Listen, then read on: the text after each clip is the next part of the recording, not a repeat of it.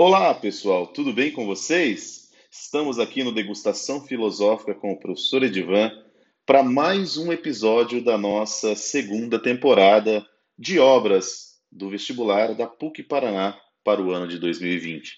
Estamos falando do discurso sobre a servidão voluntária de Etienne Laboissy. Já tivemos um primeiro episódio no qual descrevemos um pouquinho a sua vida, o contexto que vai então permear a construção e a escrita dessa obra. O discurso tem como temas centrais alguns elementos que vocês precisam se familiarizar, alguns conceitos que vocês precisam dominar: tirania, poder, governo, servidão e também é, um conceito que às vezes passa desapercebido, mas é extremamente importante na obra, que é a amizade. Né? É, esse texto do Laboissy vai nos levar a, a, a compreendermos melhor as relações de poder que existem entre os homens. No início da obra, o, o, Laboissy vai se dirigir a Homero, por meio de uma fala do próprio Ulisses, no momento em que, em que Ulisses afirma que prefere ter apenas um senhor em vez de vários. Ele vai fundamentar a sua opinião dizendo que quando um senhor tende à maldade, o povo está vedado à infelicidade, podendo esta ser ainda pior, dependendo da quantidade de senhores no poder. Para Laboissy, é o povo que se sujeita e se degola.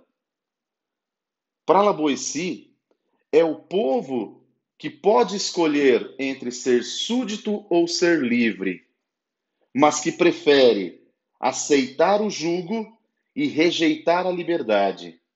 É o povo que consente com esse mal. E Laboessi ainda vai mais longe, vai dizer, além de consentir, é o povo que persegue essa sujeição. Agora, é, é importante que você questione, né? Edivan, mas é sério o que ele está dizendo para nós? Que é o povo que procura alguém para governá-lo? É o povo que, que procura alguém para tirar dele as liberdades? Exatamente. Então o povo, o povo quer ter alguém no comando e ele obedecendo. Exatamente. E o povo faz isso de maneira livre. Exatamente. Por isso que é servidão voluntária. Como esse processo ocorre? É exatamente esse o grande objetivo de Laboissy. Explicar o, a maneira como é, todo esse processo de sujeição do povo a um soberano, a uma tirania, né? é isso que ele quer entender, como isso acontece. Laboissy vai esclarecer para nós que o poder tirânico, né, exercido por um indivíduo, é, ele se faz a partir da conveniência do subjugado.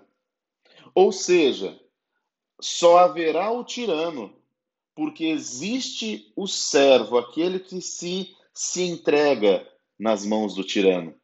Né? É, se o servo decidir não mais servir, né? se o servo resolver não mais é, sustentar o, o, o, o soberano, o tirânico, é, pode ser que ele se torne livre. Mas será que é isso realmente que o homem quer? Será que é isso que se busca? Né?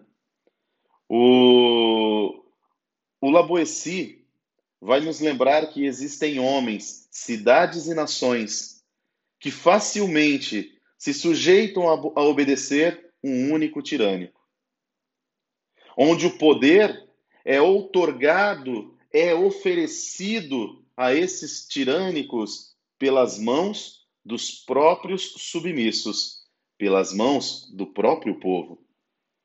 Então é dessa forma que nós podemos de imediato concluir que há em nós uma fraqueza, e é esta fraqueza que existe em nós, essa insegurança que existe em nós, essa fragilidade que habita em nós, que abre espaço para uma servidão.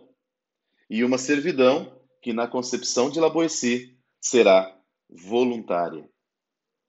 A partir do momento em que se identifica essa fragilidade, um governo tirânico vai se impor. E a partir do domínio de um governo tirânico, calamidades vão acontecer.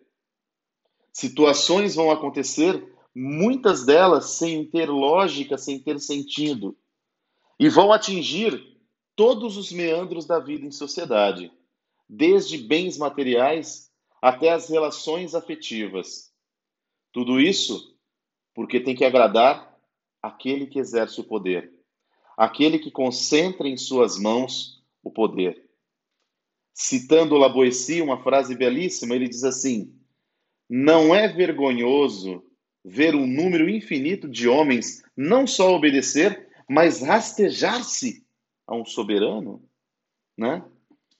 E ele vai tentar identificar quais são os elementos que nos torna fracos. Seria a covardia um desses elementos? Você poderia perguntar. Será que nós somos covardes o suficiente para nos entregarmos nas mãos de um soberano, né? Então Laboessi vai mergulhar nos meandros da servidão e vai, vai tentar identificar onde é que ela brota, né? Qual a raiz desse problema? E para Laboessi, eu já te adianto, a servidão está enraizada na nossa vontade, no nosso desejo de servir. Apesar de existir em nós um poder de pensamento, um poder de racionalização, uma capacidade de pensar, de deliberar sobre a própria existência, se existe em nós a capacidade de sermos virtuosos, e essa virtude, você sabe muito bem, que é o resultado dos bons hábitos e costumes que você adquire. Se Laboessi diz que existe em nós essa capacidade de desenvolver um senso de justiça, né? Por que é que nós estamos entregues a uma servidão? Laboessi vai fazer até um comparativo. Ele vai dizer assim: olhe para o mundo animal. Percebam que os animais prezam mais pela liberdade e se recusam a servir ao homem. Mas aqueles que servem ao homem, o servem porque não têm escolha, porque foi imposto a eles. Então, o, o, o Laboessi vai nos colocar numa condição de, de extrema é, é, é, é dificuldade, né? Eu não sei se você se sente incomodado. Eu fico incomodado lendo o que ele está dizendo, né? E qual seria, Divan, uma forma da gente resolver esse problema dos tirânicos? Seria conquistando a liberdade, o que, segundo Laboessi, vai exigir demasiadamente um esforço muito grande. E cuidado, não caia na onda de que é só a covardia. Não é só a covardia. Tem muito mais coisas envolvidas no processo de servidão voluntária. Existem várias formas de se implantar uma tirania. Existem várias formas de tirania. Existe uma maneira como ela acontece e existe uma maneira como a, a, a servidão voluntária ocorre. Se você quer entender quais são essas razões e essas maneiras, eu preciso que você retorne para o nosso terceiro episódio da nossa segunda temporada do discurso sobre a servidão voluntária de Etienne Laboissy, aqui no Degustação Filosófica com o professor Edivan. Tchau, galera!